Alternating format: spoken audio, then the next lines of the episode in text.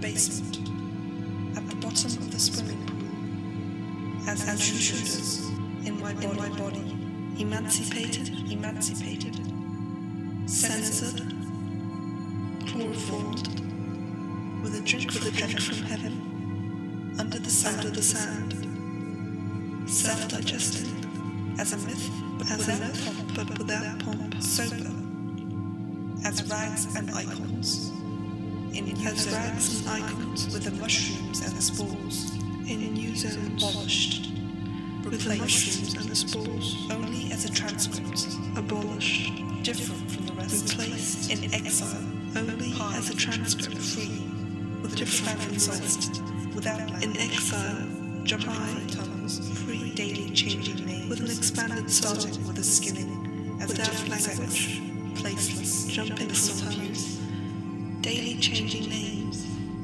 as starting with a skinning master, as a different as ignorant teacher, pardons, the isle solitude with affinity, the small dark strip on the path of twilight, without characteristics, as strawberries, as a shell without characteristics, one as a shell canyons, wandering without ignorant teacher, away in the early turnpike, awake yet afternoon, in the afternoon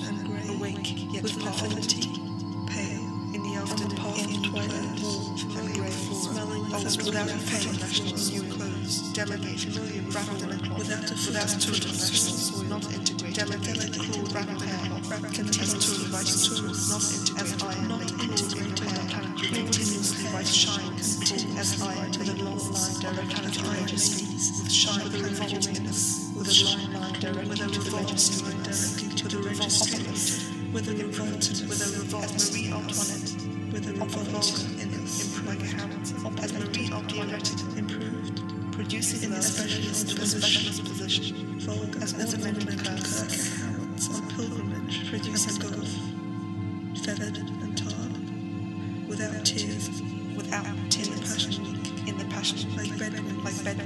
at the soundcheck as princesses in social housing schemes, crawling as mochichis, fair and not feeling lectured, not as dough of division, as dough of the mistress, monstrously, rightful and promise, in sickness as influenza with the in the pipes, as nesting as influenza with the lice rightfully. Out in sickness and brewing stone, brewing in the pipes, sculpting virus, sculpting as influenza with a license without suspicion, throwing stones, collecting stones, rolling stones, sculpting stones,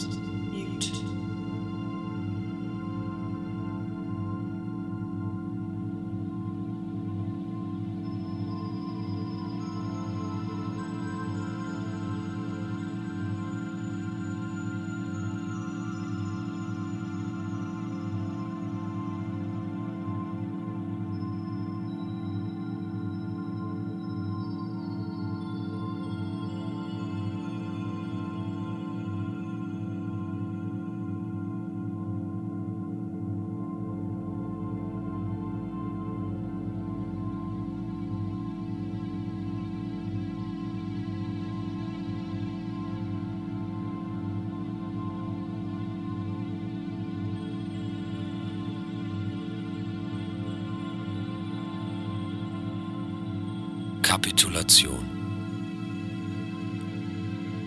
Kapitulation. Das schönste Wort in deutscher Sprache. K, Pi, Tu, La, Zion. Wie Töne die Tonleiter hinauf, so gleiten die Silben die Zunge hinab. Viel mehr als das ordinäre Scheitern ist die Kapitulation vor allem dies. Zerfall, ein Fall, eine Befreiung, eine Pracht, eine Hingabe. Die endgültige Unterwerfung. Die größte aller Niederlagen und gleichzeitig unser größter Triumph. Mit der Gitarre in der Hand und dem Lorbeerkranz auf der Stirn sind wir tief in die Unterwelt gereist und auf die allerschönste Weise daraus hervorgegangen. Unser Besuch in der Vorhölle war die Voraussetzung für das Gelingen unserer Vorhaben. Ausbruch aus der Festung. Monatelang sind wir herumgestolpert, komatös, doch auf den Beinen. Draußen auf den Wiesen und Feldern sind wir durch den frischen Tau geschlurft, flüchtig und ungehorsam. Wir staunten und waren voller Glück und wir wussten, keinesfalls würden wir uns wieder ihren Blicken aussetzen, wie die Wölfe im Gehege oder die Stars in der Manege. Wir müssten nie wieder zeigen, was wir konnten und müssten nie wieder sagen, was wir dachten. Wir würden nur die Kälte spüren, sie uns an den Kopf greift. Wir würden unsere eigene Nutzlosigkeit genießen. Wir würden uns in Luft auflösen. Wir würden einfach atmen. Kapitulation. Die absolute Niederlage. Die endgültige Unterwerfung. Die totale Hingabe. Dadurch werden wir so stark lieben können und so stark geliebt werden, dass wir wie Imitationen des jeweils anderen werden.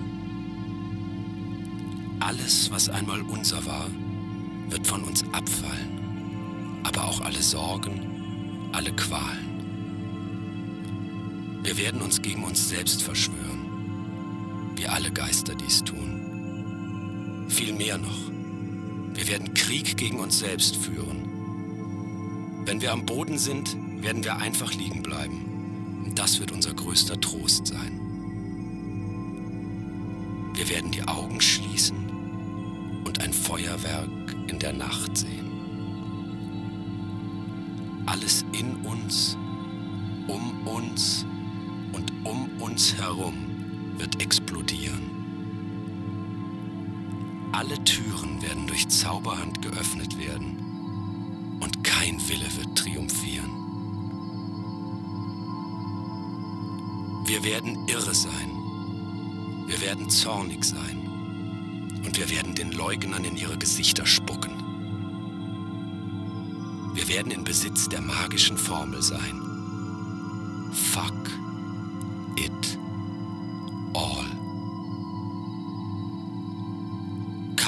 Kapitulation ist alles. Und wir alle müssen kapitulieren. Wir werden viele sein. Jeder einzelne von uns. Und wir werden unter euch sein. Niemand von uns wird über einen anderen sagen können, er sei dies oder das. Wir werden uns gegenseitig ein Fanal sein. Und wir werden mit der ganzen Welt in Verbindung stehen. Mit Menschen, Tieren, Pflanzen und Mineralien. In uns werden Stimmen laut werden und für uns im Chor singen. Ein neues Lied. Ein neues Glück.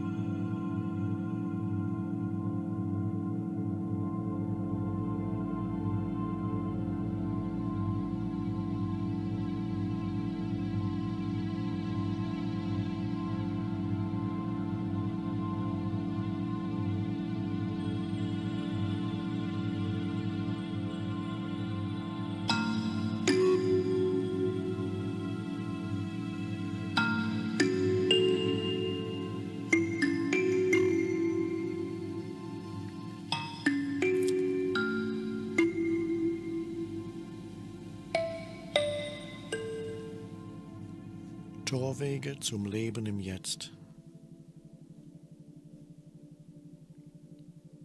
Das Dilemma der Menschheit war und ist seit eh und je, dass sie sich fast ausschließlich mit den Verstandesaktivitäten, das heißt mit dem Denken, identifiziert. Wenn du das Wesen des menschlichen Verstandes einmal grundsätzlich betrachtest, fällt dir als erstes auf, dass er extrem aktiv ist. Er ist unablässig tätig. Er kommt so gut wie nie zur Ruhe. Ein kontinuierlicher Strom von Gedanken geht dir durch den Kopf. Es herrscht ein Lärm, den du, so scheint es, nie ganz ausschalten kannst. Die überwiegende Mehrheit unserer Gedanken sind alt. Sie wiederholen sich ständig. Und ein großer Prozentsatz davon ist unnötig. Ein Großteil des Denkens dient keinem bestimmten Zweck. Es befasst sich nicht mit etwas Bestimmtem, das jetzt gerade getan werden müsste.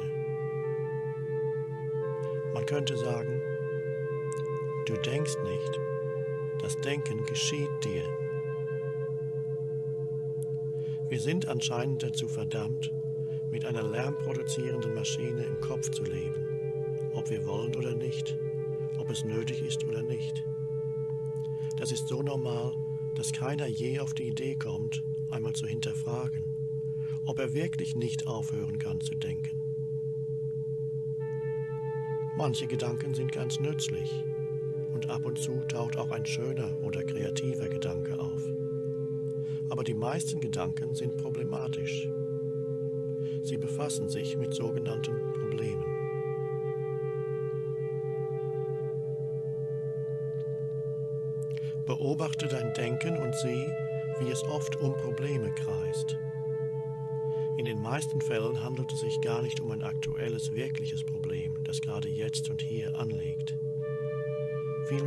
Ist ein Problem, das durch das ständige Denken müssen erzeugt wird.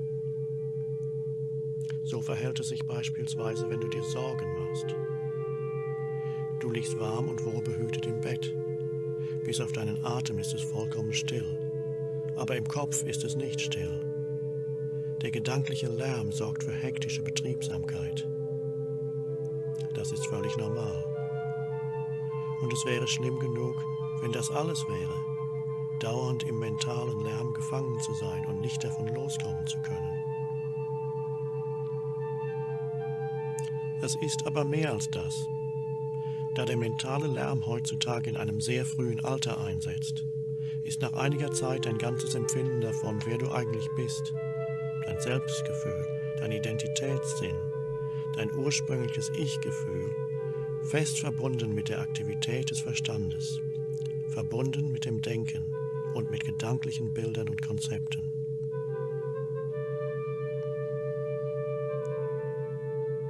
Wenn du dir selbst vorstellst, wer du bist, hast du sofort ein Bild vor Augen, wer du zu sein glaubst, ein denkendes Ich. Du stellst fest, dass ein Großteil der laufenden Gedankentätigkeit etwas mit dem Ich zu tun hat, mit dem Ich im Kopf, mit dem Bild dessen, der ich zu sein glaube.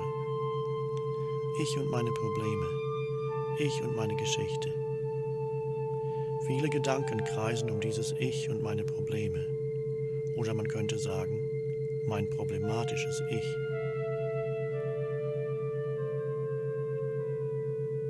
Dein Denken ist sich nicht darüber im Klaren, dass diese mentale Aktivität die Probleme meist erst schafft. Es sagt, nein, ich denke so angestrengt nach und mache mir Sorgen, weil ich die Verantwortung für mein Leben trage. Wenn ich mir keine Sorgen mehr mache und nicht mehr ständig nachgrüble über mich und meine Probleme und meine problematische Lebenssituation, oder was mir widerfahren könnte, dann bricht mein Leben zusammen.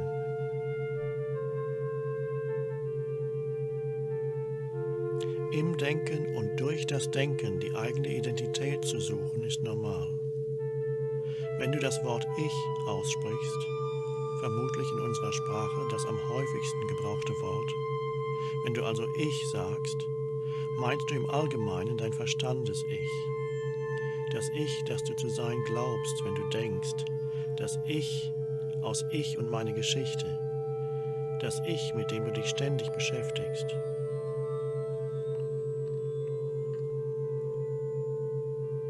Es gibt einen bekannten Satz des Philosophen Descartes, der die fundamentalste Wahrheit der menschlichen Existenz ergründen wollte und am Ende zu dem Schluss kam, ich denke, also bin ich.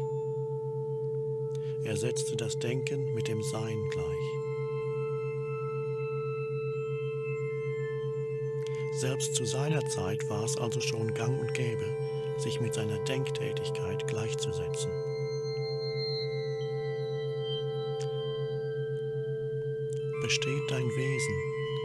Deine wahre Identität aus Gedankeninhalten und den ihnen entsprechenden Emotionen? Du hörst dir dies gerade an, weil du ergründen willst, ob nicht doch etwas in dir tiefer geht als die Gedanken und Emotionen, ob es da noch eine andere Dimension des Bewusstseins gibt. Wenn du einem einjährigen Kind in die Augen schaust, ein Kind, das noch nicht sprechen kann, sich jedoch seiner Umwelt schon bewusst ist, dann siehst du, dass dich etwas von großer Reinheit, voller Lebendigkeit und Licht anschaut. Kein Urteil, keine Interpretation, reines Bewusstsein, das noch keine Form angenommen hat. Das begriffliche Denken hat noch nicht begonnen. Das Kind hat noch keine Worte, keine Gedanken im Kopf angesammelt.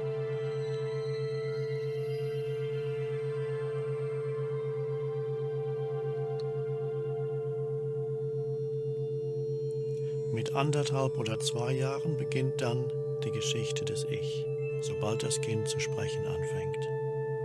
Eines der ersten Worte, die das Kind sprechen lernt, ist sein eigener Name. Mutter oder Vater fragen das Kind, wie heißt du? Das Kind lernt, darauf mit seinem Namen zu antworten und setzt allmählich den Namen mit dem Gefühl gleich, dass es von sich selbst hat. Das klingt recht harmlos und ist natürlich letzten Endes unvermeidlich. Ich sage ja auch nicht, dass man einem Kind seinen Namen nicht vorsprechen sollte.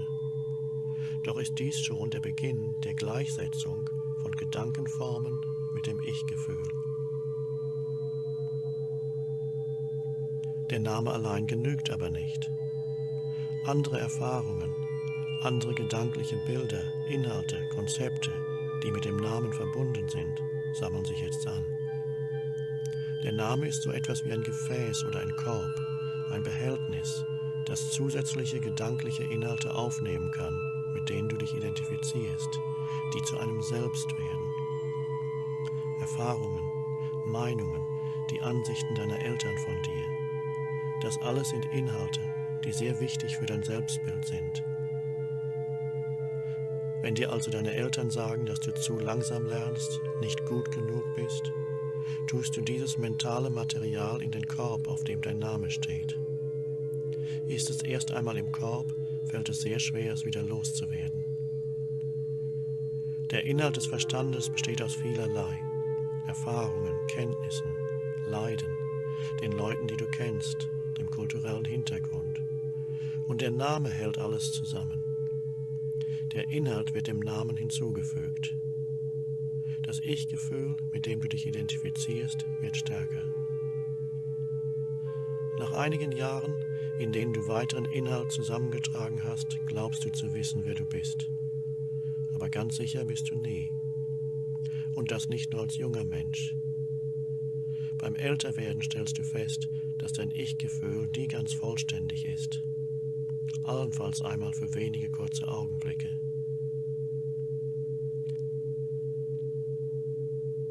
Ich bin noch nicht vollkommen ich selbst. Ich brauche noch mehr Zeit, um mich zu verwirklichen. Das ist der Grundtenor des Selbstgefühls, das sich auf Denken gründet. Für das tätige Leben stimmt das natürlich, denn es bleibt immer noch so viel zu tun.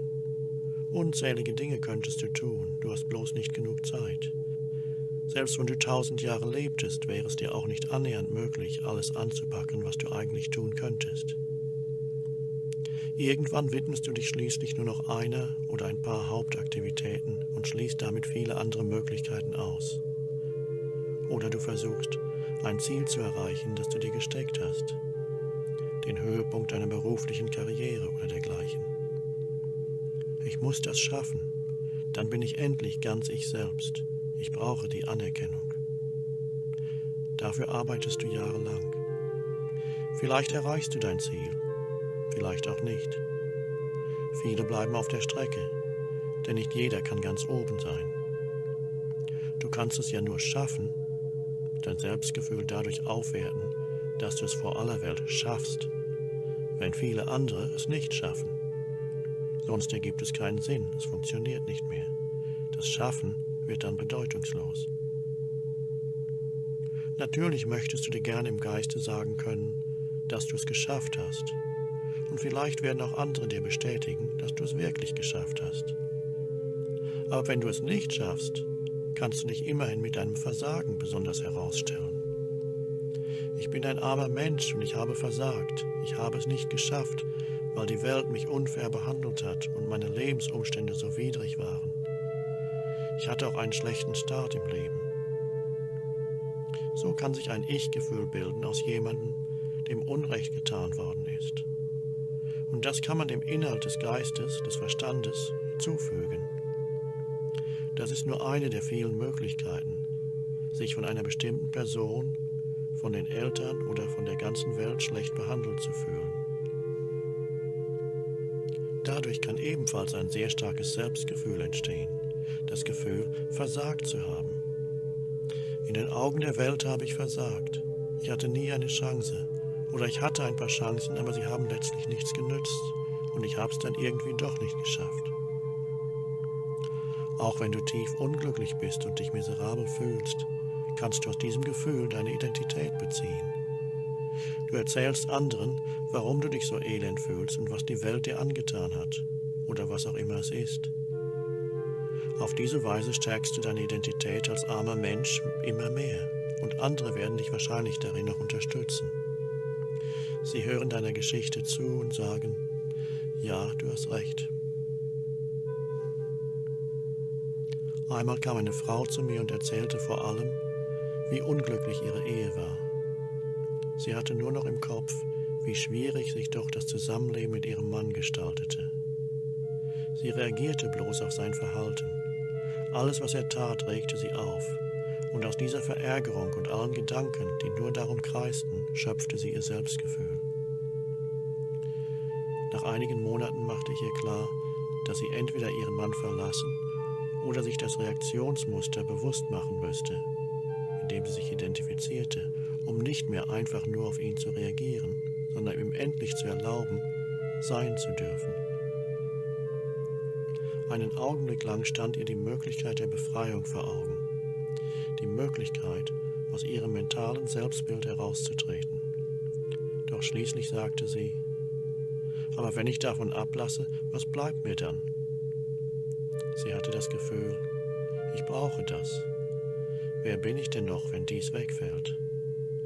Wenn ich ein Muster, mit dem ich mich in Gedanken 10, 20, 30 Jahre identifiziert habe, plötzlich aufgebe, wer bin ich dann noch? Wenn ich keine traurige Geschichte mehr zu erzählen habe, und das trifft auf eine ganze Menge Leute zu, wer bin ich dann noch? Sobald sich ein bestimmtes Selbstgefühl im Kopf etabliert hat, besteht eine tiefe Abneigung, es aufzugeben. Jeder Therapeut weiß, wie sehr sich der Klient dagegen sträubt, dass ihm etwas bewusst wird. Wie stark der Impuls ist, sich an ein bestimmtes Selbstgefühl zu klammern. Zu glauben, es geschafft zu haben und zu glauben, versagt zu haben, sind zwei Extreme. Die meisten Menschen pendeln zwischen den beiden hin und her. Ein paar Tage lang denkst du, es geht dir gut, und dann zerstört eine kritische Bemerkung von jemandem plötzlich dein ganzes Selbstvertrauen. Du musst dir klar machen, dass ein Selbstgefühl, das du aus deinem Verstand, aus deinem Denken beziehst, nie auf Dauer ungetrübt und befriedigend sein kann, wie erfolgreich du in den Augen der Welt auch sein magst. Es ist ein weit verbreiteter Fehler zu glauben, dass du dich vervollkommnen kannst, indem du deinem Selbstbild bestimmte Dinge, mehr Wissen, Anerkennung durch andere, eine schöne Frau, einen reichen Mann, ein neues Haus oder einen teuren Sportwagen hinzufügst.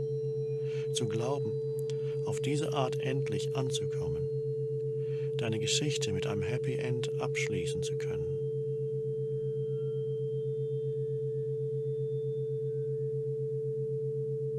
Doch kannst du nie zu dir selbst finden, indem du die Zukunft benutzt, um deinem Ich noch etwas hinzuzufügen und so Vollkommenheit zu erlangen.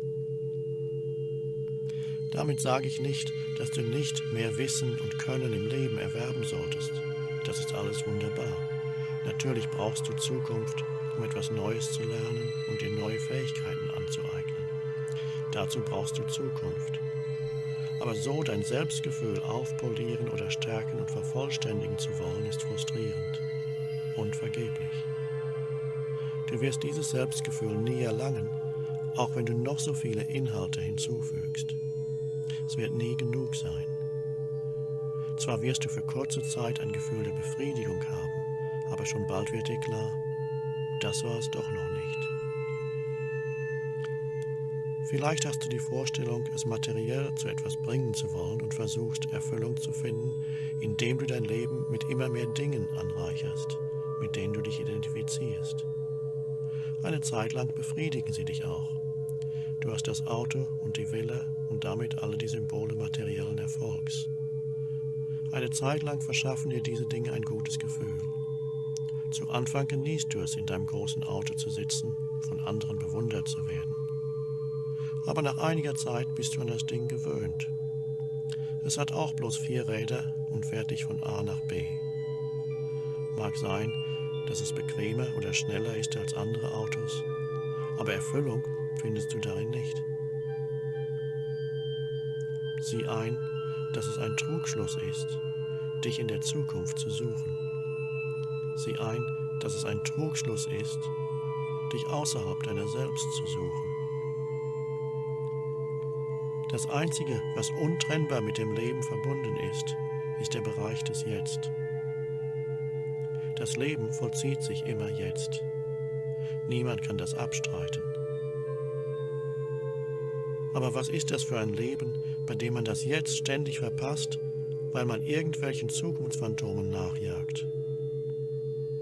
Dadurch tauscht man das einzig Wirkliche gegen eine mentale Projektion ein irgendetwas Gedankliches. Was du in der Zukunft gesucht hast, dich selbst, findest du, wo du es am wenigsten erwartet hättest. Du stellst fest, dass es bereits hier ist, jetzt. Auf einer tieferen Ebene besteht also schon dieses Gefühl der Unbeschwertheit, der Lebendigkeit und, ja, der Liebe. Dass alle Dinge, nach denen du gesucht hast, schon da sind und es gar nicht nötig ist, die Geschichte in deinem Kopf erst zu Ende zu bringen. Deine Geschichte entwickelt sich natürlich irgendwie weiter. Aber sie muss nicht vervollständigt werden und sie kann dich nie auf die Dauer befriedigen. Es ist eigenartig, aber wenn du nicht mehr darauf fixiert bist, dass deine Geschichte dir Erfüllung bringt, verläuft sie angenehmer harmonischer, mit größerer Leichtigkeit. Jesus hat gesagt, ihr werdet die Wahrheit erkennen und die Wahrheit wird euch frei machen. Damit hat er nicht etwa irgendetwas Abstraktes gemeint, sondern eine lebendige Wahrheit. Die Wahrheit dessen, der du bist, die Essenz deines Seins. Sie wird dich frei machen. Und dann sagten seine Jünger, wir sind niemals jemandes Knecht gewesen. Wie sprichst du denn, ihr sollt frei werden? Du musst hier hinter die Begriffe, die Worte schauen. Jesus antwortete, Wer Sünde tut, der ist der Sünde Knecht. Wie es in der Bibel verwendet wird, bedeutet das Wort Sünde, wörtlich übersetzt, in etwa das Ziel verfehlen das Ziel der menschlichen Existenz zu verfehlen. Ich würde Sünde mit Unbewusstheit übersetzen. Ihr seid also Knechte der Unbewusstheit, Sklaven der Unbewusstheit. Du bist der Sklave deiner konditionierten geistigen Verfassung. Daran ist nichts Persönliches. Es ist der Zustand der Menschheit nach Jahrtausenden der Konditionierung. In den spirituellen Traditionen ist die Rede von Freiheit, Befreiung oder Freiwerden. Freiwerden wovon? Freiwerden vom Denken. Freiwerden von der Zeit. Von der zwanghaften Beschäftigung mit Vergangenheit und Zukunft. Freiwerden vom Leiden und Freiwerden von einem erdachten Selbstgefühl, das die Geschichte im Kopf erzeugt. Ich bin hier, um dir die frohe Botschaft zu verkünden, dass die Möglichkeit besteht, von diesem lächerlich eingeschränkten Selbstgefühl frei zu werden. Es ist das Jetzt, in dem du dir deiner wahren Identität bewusst wirst. Du bist in deinem innersten Kern Gott oder Liebe. Gott ist kein Wesen, das irgendwo im Raum herumschwebt und alles unter Kontrolle hat. Gott ist die Essenz deines Seins. Wenn du tief genug schürfst, findest du diese Essenz. Und das Wunderbare ist, dass du keine Zeit dazu brauchst. Zeit ist genau das, was du nicht brauchst, um dich selbst zu finden. Du erfährst es immer nur jetzt. Und es entsteht in einem Bewusstseinszustand, den ich Präsenz nenne. Das ist ein Zustand, in dem das Denken ohne Denkzwang funktionieren kann. Um die Wahrheit zu erkennen, wer du jenseits von Name und Form bist, musst du in das Jetzt eintreten. Du kannst durch eine Reihe von Toren in das Jetzt eintreten. Du kannst durch deinen inneren Körper eintreten oder durch Stille oder Hingabe an das, was ist. Ein Tor ist nichts weiter als eine Öffnung. Du kannst ein Tor nicht besser oder schlechter durchschreiten. Entweder du gehst hindurch oder du lässt es bleiben. Es gibt verschiedene Tore oder Eintrittsmöglichkeiten ins Jetzt und jedes Tor, das du benutzt, schließt in gewisser Weise die anderen mit ein. Zum Durchschreiten eines Tors in das Energiefeld des gegenwärtigen Augenblicks ist es nicht nötig, dem, der du schon bist, etwas hinzuzufügen. Das ist das Schöne daran. Und es ist dem Verstand unbegreiflich. Du meinst, dass diesem kleinen Ich mit seiner unbefriedigenden Geschichte, diesem Ich, das es noch nicht recht geschafft hat, nichts mehr hinzuzufügen ist? Dabei liegt doch noch so vieles mit meinem Leben im Argen. Wie könnte es da wahr sein, dass ihm nichts hinzuzufügen ist? Wie zuvor bereits erwähnt, geht es nicht darum, ob auf der persönlichen Ebene etwas hinzugefügt wird oder nicht. Auf dieser Ebene kann etwas hinzukommen, zu deinem Wissen oder Können, kannst eine neue Sprache oder den Umgang mit einem Computer lernen oder dich in einer sportlichen Aktivität wie dem Skifahren schulen. Es macht dir unter Umständen sogar Spaß. Aber du brauchst das alles nicht, um du selbst zu sein. Und es macht auch nichts, wenn du das alles nicht schaffst. Es spielt letztlich keine Rolle. Auf einer tieferen Ebene, da wo es darum geht, wer du wirklich bist, ist erstaunlicherweise nichts zusätzlich nötig, um präsent zu sein. Das ist nichts, woran du glauben müsstest, sondern etwas, das du als Befreiung erkennen solltest, die dein ganzes Sein betrifft. Es ist die Erkenntnis, dass du den Zustand der Gegenwärtigkeit bereits in dir trägst und dass er bisher einfach nur vom mentalen Lärm, vom ständigen Denken überdeckt war. Er wird auch von dem gedanklichen Selbst überlagert, das sagt, nein, das ist nicht wahr, so bin ich unvollständig. Für meine Identität muss ich mir noch etwas von diesem oder jenem zulegen. Aber deine Identität erfordert gar nichts Zusätzliches. Für andere Zwecke brauchst du vielleicht noch etwas, aber nicht für das, was du bist, dein innerstes Wesen.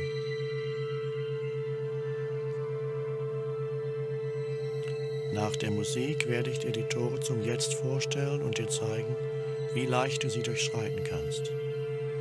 Diese Übungen sind so einfach, weil sie dich in deinen natürlichen Zustand führen und von deinem wahren Selbst sofort erkannt werden.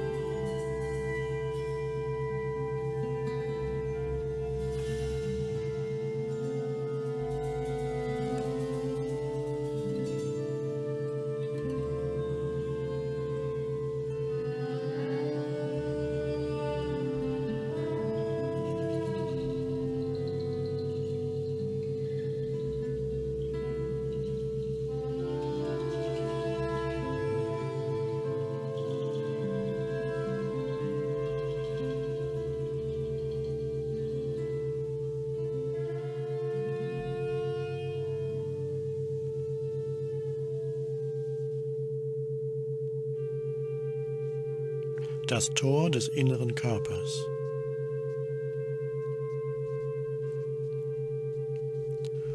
Um dich mit deinem Wesenskern verbinden zu können, musst du in deinem Körper zu Hause sein, denn der Körper ist ein mächtiges Tor zur Gegenwärtigkeit. Dieses Tor findest du, indem du das Energiefeld in deinem inneren Körper aufspürst und fühlst. Du fühlst das Leben, das zweifellos dort ist, denn der Körper ist lebendig. Eine gewaltige Intelligenz wirkt überall in deinem Körper. Du kannst sie nicht sehen, aber der Körper wird von einem Ordnungsprinzip geleitet, das tausende von Funktionen gleichzeitig kontrolliert und reguliert. Der menschliche Geist wäre dazu nicht imstande. Er könnte den Körper nicht einmal für zwei Sekunden am Leben erhalten. Der Körper ist ein viel zu komplexes System. Du müsstest dich um tausenderlei und mehr gleichzeitig kümmern. Jede Zelle verkörpert Intelligenz. Der Verstand ist nur eine winzige Ausdrucksmöglichkeit dieser gewaltigen Intelligenz. Die meisten Menschen sind sich der Lebendigkeit ihres Körpers nicht bewusst weil ihre Aufmerksamkeit vollständig im Denken gefangen ist, im unablässigen mentalen Lärm. Sie schauen vom Kopf aus an ihrem Körper herunter, als wäre er ein fremder Gegenstand. Darum sagt man auch, ich habe einen Körper. Eine erheblich wahrheitsgetreuere Feststellung wäre, ich bin der Körper. Dann entstünde keine Spaltung wie bei einem Ich das behauptet, ich besitze dieses Ding, das ich Körper nenne. Wenn du glaubst, den Körper zu besitzen und dich so vom Körper abtrennst, ist das ebenso unbefriedigend wie jedes andere Besitzen auch. Denn Besitz befriedigt nicht. Besitz ist nie genug. Der Verstand hält es für unzureichend, den Körper einfach zu fühlen oder zu spüren. Er meint, dass das nicht funktionieren kann, weil es nicht kompliziert genug ist. Aber das Energiefeld der Lebendigkeit spüren zu können, das Leben, das der Körper ist, eröffnet dir einen Zugang zum Zustand der Gegenwärtigkeit. Diese Lebendigkeit verstärkt sich, sobald du dich in deinem Körper zu Hause fühlst. Das heißt, sobald du deine Aufmerksamkeit nicht mehr ausschließlich auf die Außenwelt und deine Sinneswahrnehmungen richtest. Wenn du im Körper zu Hause bist, konzentriert sich deine Aufmerksamkeit auch nicht ausschließlich auf das Denken. Ein Teil deiner Aufmerksamkeit verweilt im inneren Energiefeld des Körpers. Und das ist das Wichtigste, denn dadurch wird deine Aufmerksamkeit vom mentalen Lärm abgezogen, der sonst unaufhörlich weiterginge. Wenn du in deinem Körper zu Hause bist, wurzelst du in deinem Sein. Dann bist du mit deinem gesamten Energiefeld präsent. Man könnte fast sagen, dass jede Zelle präsent ist. Du hast ein umfassendes Gefühl der Lebendigkeit, der Körperlichkeit. Erstaunlich. Hierdurch verbindest du dich mit einer Intelligenz, die viel größer ist als der menschliche Verstand. Das Wort verbinden trifft es allerdings nicht ganz, denn letztlich bist du sie und das mehr als der mentale Lärm. Dann wird der innere Körper zum Anker für dich, der dich im Gegenwärtigen festhält. Die Lebendigkeit, die du spürst, hängt nicht davon ab, ob der Körper 20, 50 oder 90 Jahre alt ist. Sie verändert sich nicht im Laufe des Lebens. Sie altert nicht. Nur die äußere Hülle wird alt. Dieses Tor des inneren Körpers ist ganz nahe bei dir. Es ist dir näher als deine Hände und Füße. Jemand hat einmal gesagt, Gott ist dir näher als deine Hände und Füße. Und wenn du genau hinschaust, was könnte dir näher sein als deine Hände und Füße? Sie sind dir sehr nahe, aber von innen sind dir deine Hände und Füße noch näher. Ich begehe wohl kein Sakrileg, wenn ich sage, Gott ist dir am nächsten in deinem Körper. Jeder hat schon einmal gefragt, wo existiert Gott? Gott ist nichts anderes als das Leben, das du bist. Aber wenn du dich nur über das Denken definierst, wird Gott zum Vorstellungsbild, mit dem du dich identifizierst. Und schließlich wird es zu einem Glauben oder einer Weltanschauung. Früher oder später wirst du dann unweigerlich mit anderen, die einen abweichenden Glauben haben, in Konflikt geraten. Also, spüre deinen inneren Körper, während du mir zuhörst. Wie denn, fragen mich manche Leute. Was heißt das denn, den inneren Körper spüren? Wir wollen mal ein kleines Experiment zusammen machen. Frage dich einfach, ohne deine Hand zu bewegen oder mit ihr etwas zu berühren, mit geschlossenen Augen, gibt es irgendeine Möglichkeit, mir bewusst zu sein, ob meine rechte Hand noch da ist oder nicht? Wenn du die Hand nicht anschaust und nicht bewegst, besteht dann die Möglichkeit, in Erfahrung zu bringen, ob sie noch existiert. Diese Frage wird deine Aufmerksamkeit vom mentalen Lärm, vom Denken ablenken. Dein Verstand sagt vielleicht, natürlich, ich habe die Hand ja gerade noch gesehen. Oder er sagt, ich weiß nicht, ob ich eine rechte Hand habe oder nicht.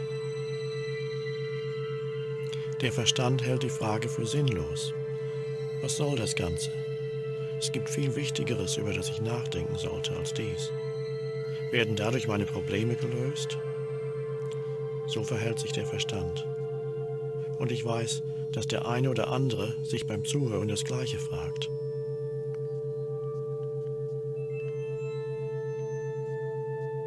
Stell dir einfach die Frage, wie kann ich wissen, ob meine rechte Hand noch da ist? Gibt es irgendeine Möglichkeit, es zu wissen? Diese Frage zieht deine Aufmerksamkeit vom Denken ab. Die Aufmerksamkeit richtet sich auf die Hand und plötzlich spürst du sie. Vielleicht nicht sehr stark, aber immerhin, da ist ein gewisses Energiefeld von Lebendigkeit.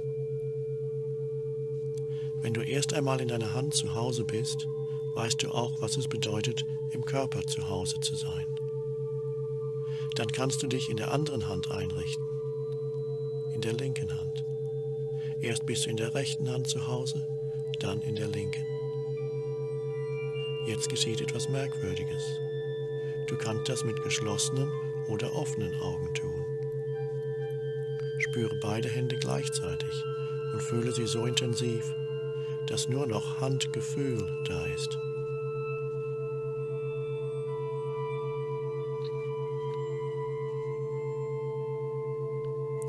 Kannst das mit geschlossenen oder offenen Augen tun.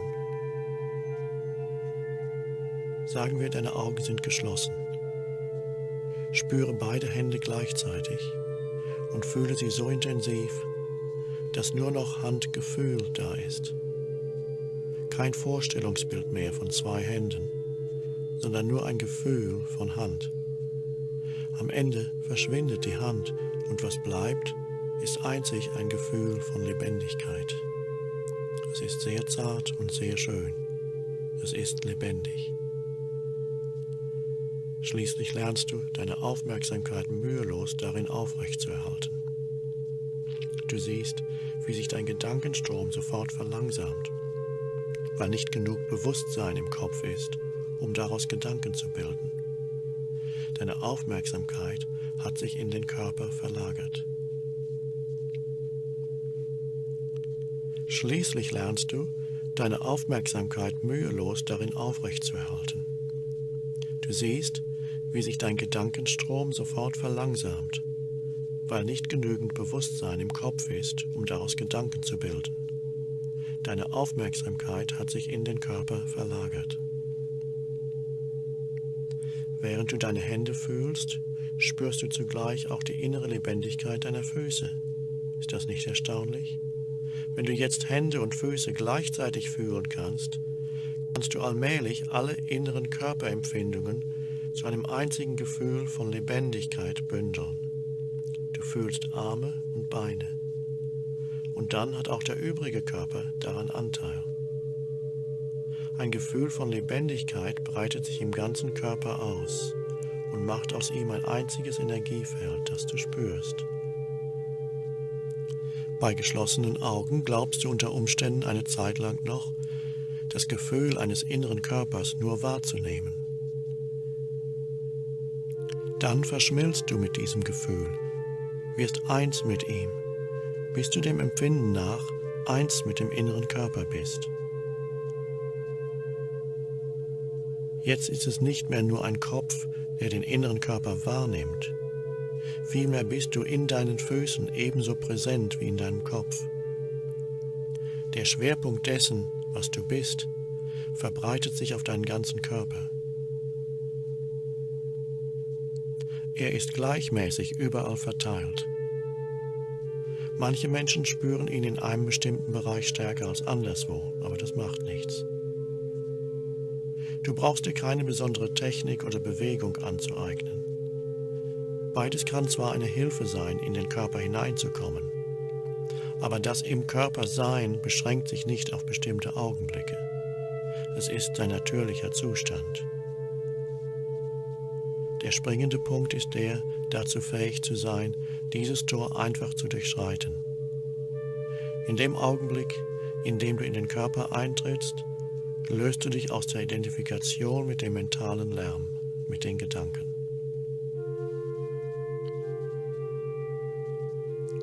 Halte die Augen geschlossen und richte die Aufmerksamkeit auf deinen Körper.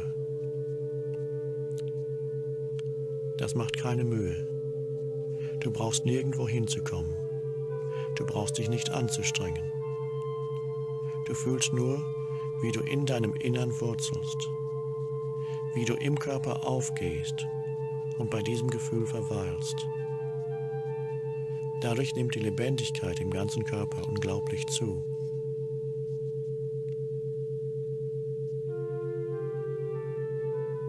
Und dann kommt etwas Überraschendes. Du öffnest die Augen und nimmst wieder alles visuell wahr wie zuvor. Und während du deine Umgebung wahrnimmst, fühlst du zugleich noch immer deinen inneren Körper. Du schaust umher, du hörst natürlich meine Stimme, du siehst Dinge oder Menschen um dich herum oder den Raum, in dem du dich befindest. Du fühlst weiter den inneren Körper, vielleicht nicht ganz so stark wie mit geschlossenen Augen, aber du bist weiterhin innerlich präsent. Und nun kannst du, ohne oder zumindest fast ohne Einmischung deines konditionierten Denkens, Wahrnehmungen machen. Deine Sinneswahrnehmungen sind plötzlich von großer Klarheit, weil sie nicht länger vom mentalen Lärm und all den Etikettierungen, die der Verstand fortwährend anbringt, verzerrt werden. Sobald du also das allumfassende Körpergefühl spürst, bist du im Jetzt verankert und frei von Jahrtausenden der kollektiven geistigen Konditionierung. Du hast den Strom des zwanghaften Denkens einfach hinter dir gelassen und nimmst ohne Vergangenheit wahr. Alles ist frisch und neu und lebendig. Ein deutliches Gefühl von Gegenwärtigkeit ist da. Ein hoher Grad an Wachheit, die dein ganzes Wesen erfüllt. Es ist eine Lebendigkeit, eine Aufmerksamkeit, die keinen Raum für Spannungen lässt. Jetzt erkennst du auch den Qualitätsunterschied zwischen diesem Zustand und dem Zustand des Feststeckens in ständigen Gedanken, in Vergangenheit und Zukunft, in dem alles etikettiert wird und in dem du dich suchst. Sich vom mentalen Lärm zu lösen, ist ganz einfach. Das Einzige, was dich daran hindern könnte, ist, dem Verstand zu glauben, wenn er sagt, hör mal, du darfst dich nicht davon lösen, du musst jetzt nachdenken. Es ist vier Uhr früh und du musst nachdenken. Das ist wichtig. Gib mir deine Aufmerksamkeit. Du musst denken, denken. Vergiss nicht, dass der Verstand alles, was wir in dieser Richtung tun, unbedeutend findet oder als Hindernis für das betrachtet, was er wirklich will. Oder er langweilt sich. Oder er murmelt, oh nein, das habe ich doch schon gemacht, ich habe 20 Jahre lang meditiert, jetzt muss mal was Neues her. Du siehst, dass der Verstand dies nicht wichtig nimmt und behauptet, nur deine Probleme seien wichtig, sonst nichts. Das ist es, was dir dein Verstand sagt. Aber du weißt ja, dass es in Ordnung ist, wenn dein Verstand so tut, als wären deine Probleme wichtiger als dies. Du nimmst es einfach zur Kenntnis. Ach ja, so denkt der Verstand nun mal. Das ist okay. Denn etwas so Einfaches interessiert den Verstand nicht. Er hat es lieber kompliziert. Gib mir etwas, für das ich eine Lösung finde und über das ich nachdenken muss. Darauf weise ich hin, weil das Denken deine Aufmerksamkeit sonst womöglich wieder ganz an sich bindet. Halte bei der nun folgenden Musik deine Aufmerksamkeit im Körper fest und sei innen und außen gleichzeitig gegenwärtig. Höre die Musik mit deinem ganzen Körper.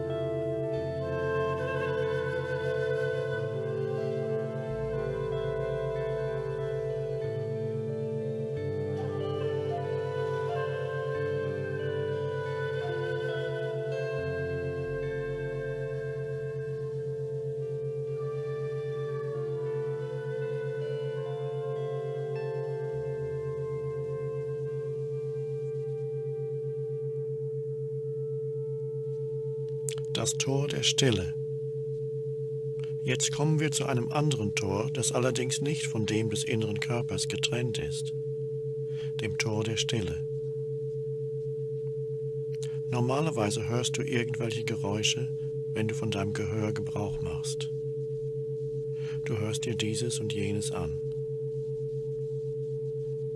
Lausche auf die Stille. Erkenne die Dimension der Stille. Vielleicht herrscht eine gewisse Stille in dem Zimmer, in dem du dich gerade befindest.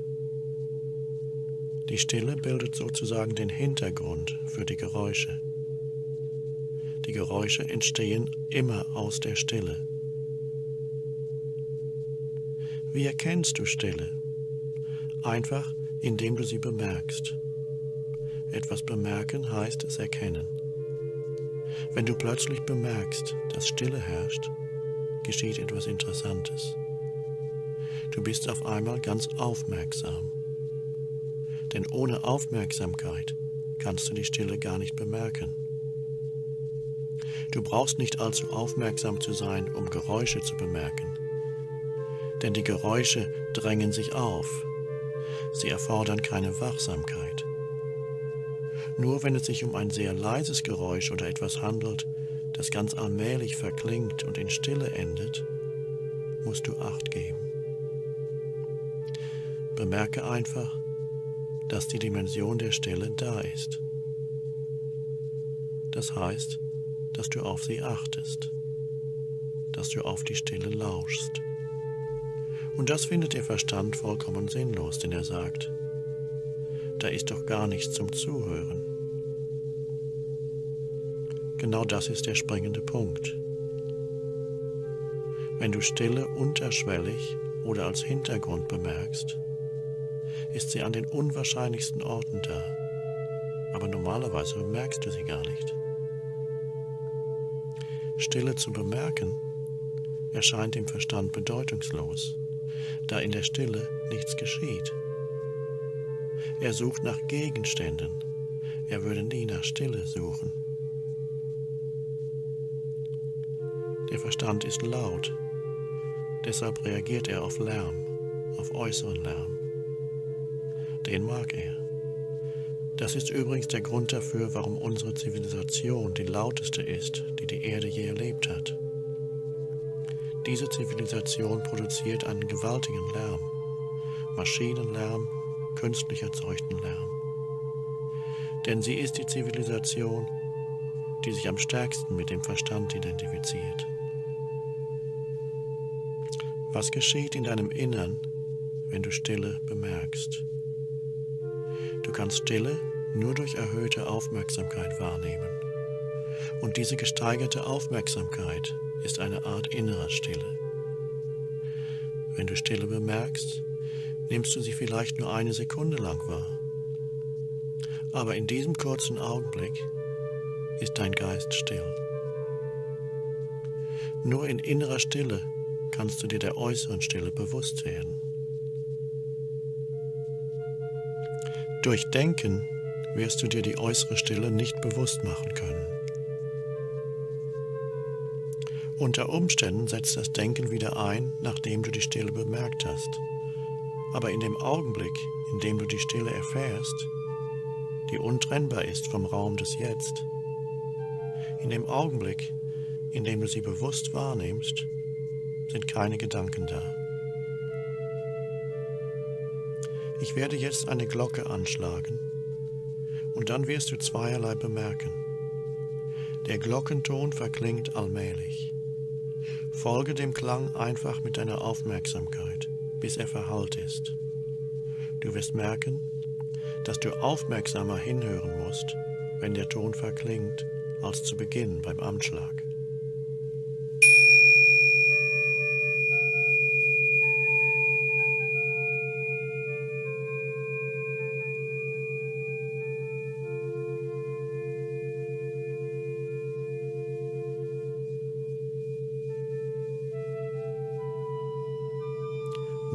Der Ton verklungen ist, bleibt nur ein Energiefeld von Wachsamkeit zurück, von innerer Stille. Mache dir nun, während du auf den Klang horchst, auch die Aufmerksamkeit und Wachheit bewusst, in der und durch die der Klang ertönt.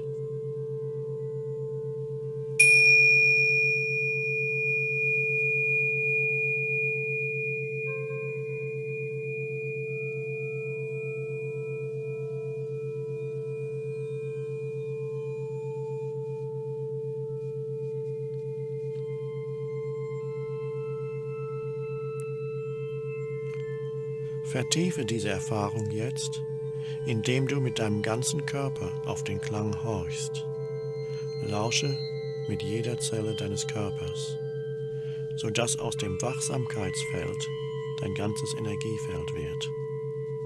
Du lauschst und du bist dir dieses Wachsamkeitsfeldes und dessen, was darin entsteht, in diesem Falle des Klangs, bewusst.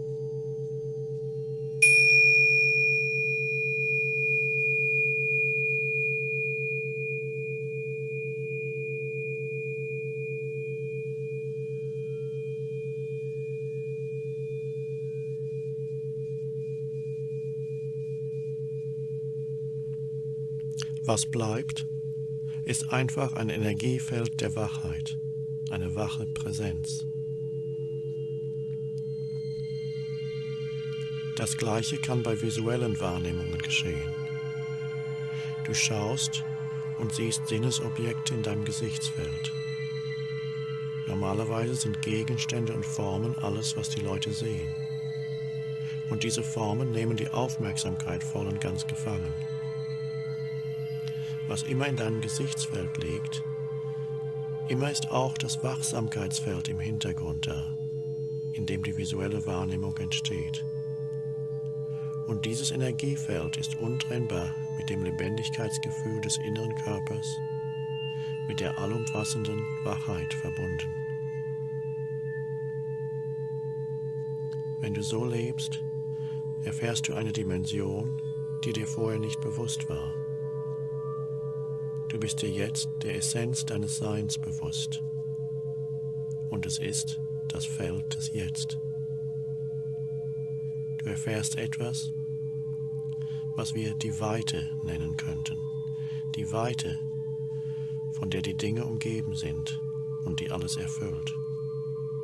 Das Tor der Stille und das Tor des inneren Körpers können nicht voneinander getrennt werden. Sie sind im Grunde eins. Beide Tore führen zum Zustand der Gegenwärtigkeit. Achte bei der nun folgenden Musik auch auf die Stille zwischen den Tönen, die Stille, die hinter den Tönen ist.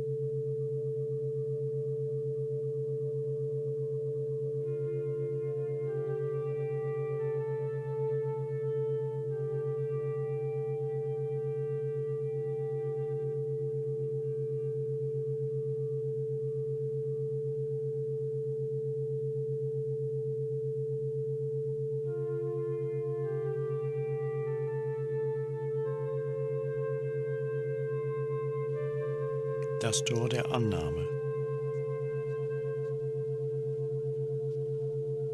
Jeden Augenblick so anzunehmen, wie er ist, ist vielleicht das direkteste Tor zum inneren Frieden. Und es ist, wie du sehen wirst, ebenfalls mit den Toren des inneren Körpers und der Stille verbunden. Wenn wir von jedem Augenblick sprechen, meinen wir natürlich diesen Augenblick, jetzt. Denn das ist der einzige Augenblick, den es gibt. Das Wort Ja öffnet dir das Tor des gegenwärtigen Augenblicks. Sag Ja zu diesem Augenblick und du spürst sofort, wie die Lebendigkeit im Körper zunimmt. Nimm diesen Augenblick an, wie er ist. Warum? Weil du leidest und keinen Frieden findest, wenn du dich gegen den Augenblick auflehnst. Mit einem Ja zum gegenwärtigen Augenblick, was immer er auch bringen mag, befreist du dich aus dem Gefängnis deines Verstandes, der mit und aus der Verleugnung dieses Augenblicks lebt. Der Verstand lebt vom Nein zum Augenblick. Das Ja ist also das Tor zum Jetzt. Um das Tor zum Jetzt passieren zu können, musst du innerlich eingestimmt sein auf das, was wir das So-Sein dieses Augenblicks nennen könnten. Wenn du uneingeschränkt und kompromisslos Ja sagst und das Jetzt voll und ganz umarmst, spürst du plötzlich eine gesteigerte Wachheit. Und in dieser gesteigerten Wachheit werden deine Sinneswahrnehmungen unglaublich klar. Und zwar nicht nur, was die Lebhaftigkeit der Formen und Farben betrifft. Es geht über die reine Sinneswahrnehmung hinaus. Du spürst die tiefe Lebendigkeit von allem. Du spürst sie in der Natur, aber auch in sogenannter unbelebter Materie. Selbst sie strahlt Lebendigkeit aus. Nun ist das, was im Jetzt aufsteigt, bei oberflächlicher Betrachtung nicht immer angenehm. Vielleicht bist du in deiner Umgebung quälendem Krach ausgesetzt, erlebst du Erschütterndes. Lärmen und schreien Leute, gehen Dinge kaputt oder verloren. Da und dort siehst du, wie Menschen und Dinge zusammenbrechen. Das geschieht, weil Lebensformen unaufhörlich in sich zusammenfallen, sich auflösen und verschwinden. Form ist nicht von langer Dauer. Ich sage also nicht, das Jetzt ist immer schön und sei einfach glücklich. Das funktioniert nicht. Schreckliche Dinge geschehen im Jetzt. Auf unserer Erde ereignet sich in eben diesem Augenblick viel Schreckliches, auch wenn es vielleicht nicht in deinem Bewusstseinsfeld ist. Du kannst nichts anderes tun, als einfach das Jetzt und alles, was in diesem Augenblick in deinem Bewusstseinsfeld erscheint, anzunehmen. Daraus entsteht deine Kraft. Selbst wenn etwas schrecklich ist, nennst du es nicht mehr schrecklich. Du nimmst es so radikal an, dass hinter der äußeren Erscheinung etwas Tieferes zum Vorschein kommt.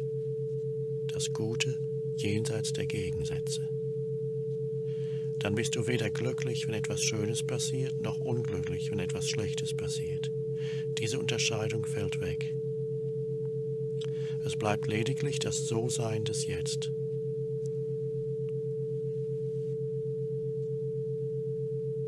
Da wird nichts mehr gut oder schlecht genannt. Da sagt kein Ich mehr, ja, das mag ich, das will ich, oder nein, das mag ich nicht, das will ich nicht. Oder ich befürchte, das Ich löst sich einfach auf, wenn das Jetzt zugelassen wird. So löst sich durch bloßes Zulassen des gegenwärtigen Augenblicks in seinem So-Sein die Illusion auf. Im Leben müssen immer wieder Verluste hingenommen werden. Der Verlust von Besitz, der Verlust von Menschen, der Verlust von Position oder Status. Wenn das geschieht, sagt das Ich, ich habe mein Leben offenbar nicht mehr unter Kontrolle. Aber wer bin ich dann jetzt? Jeder Verlust vertieft normalerweise das Gefühl des Unglücklichseins. Dabei ist er im Grunde immer eine wunderbare Gelegenheit, sich der Empfindung der Leere hinzugeben, die nach der Auflösung einer Form zurückbleibt. Diese Leere schmerzt den Verstand. Er empfindet sie so, als wäre dem Körper ein Glied entrissen worden und plötzlich ein großes Loch entstanden. Dabei kann es sich um den Verlust von jemandem handeln, der dir nahe stand und dich verlassen hat oder gestorben ist. Das ist schmerzhaft. Aber spirituell liegt darin eine große Möglichkeit, sofern du bereitwillig die einfache Tatsache akzeptieren kannst, dass sich alle Formen früher oder später auflösen. Jede Form von Leben verlässt dich früher oder später. In dieser Erkenntnis kannst du es einfach hinnehmen, wenn eine Form vergeht.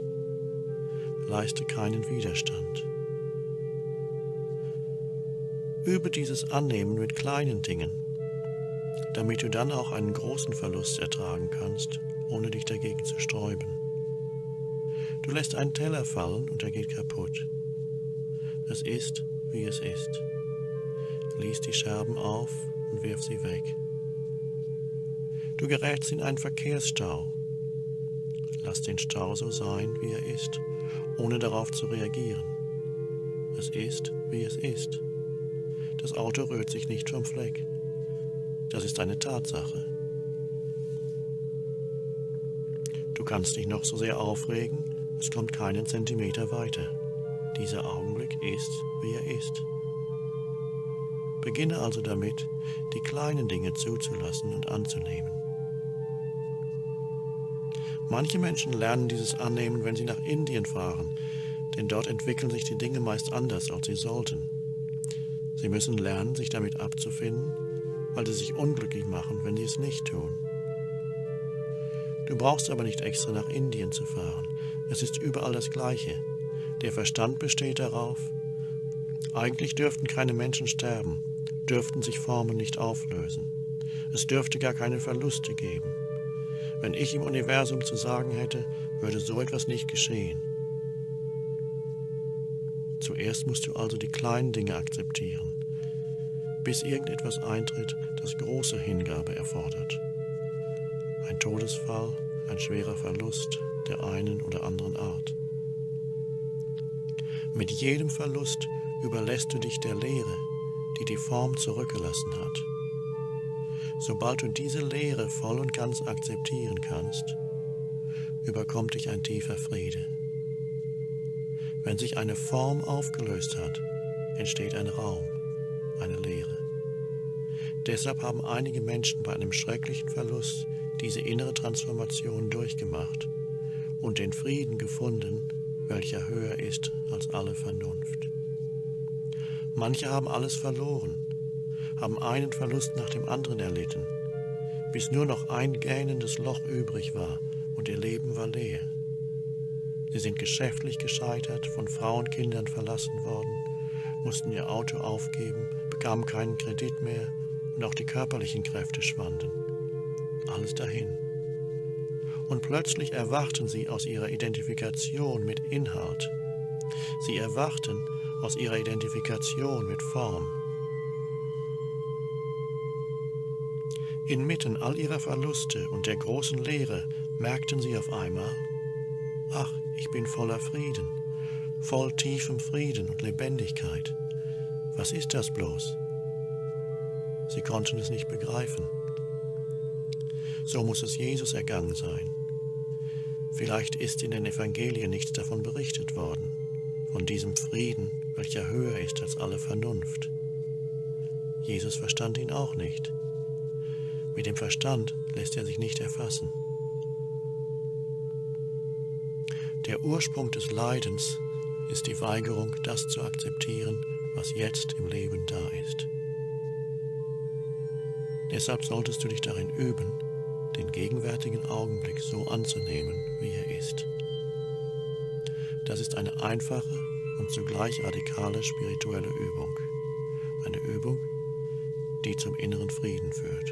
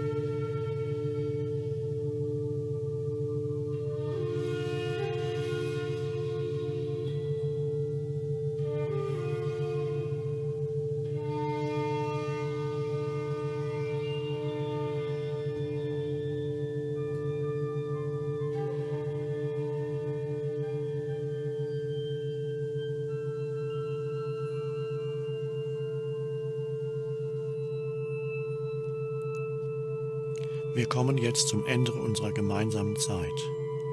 Und so will ich noch einmal die Tore zum inneren Frieden zusammenfassen. Der Körper freut sich, wenn du ihm Aufmerksamkeit zuwendest. Wenn du in den inneren Körper eintrittst und dort verweilst, ist es, als sänge jede Zelle ein Dankeslied. Jede einzelne Zelle lebt auf, weil du ihr Aufmerksamkeit schenkst. Es ist eine der kraftvollsten und besten Übungen zur Erhaltung von Gesundheit und Wohlbefinden, die Aufmerksamkeit auf den inneren Körper zu richten. Du merkst, dass die drei Tore zum inneren Frieden, die ich hier dargestellt habe, im Grunde ein und dasselbe sind. Sie alle sorgen für eine sofortige Wachheitssteigerung. Sie funktionieren wie ein Dimmer, der auf niedrig eingestellt war und dann drehst du ihn auf Maximum. Stille führt dich zur inneren Ruhe, zu einem Zustand des Nichtdenkens, der zugleich auch sorgenfrei ist. Dieser Zustand ist sehr erholsam und erfrischt den ganzen Menschen. Wenn du das Leben so, wie es sich dir im Jetzt präsentiert, annimmst, bedeutet das, ihm keinen Widerstand zu leisten. Das macht das Leben leichter und hilft dir auf vielerlei Weise. Benutze diese Tore. Nimm sie in deine tägliche Routine auf.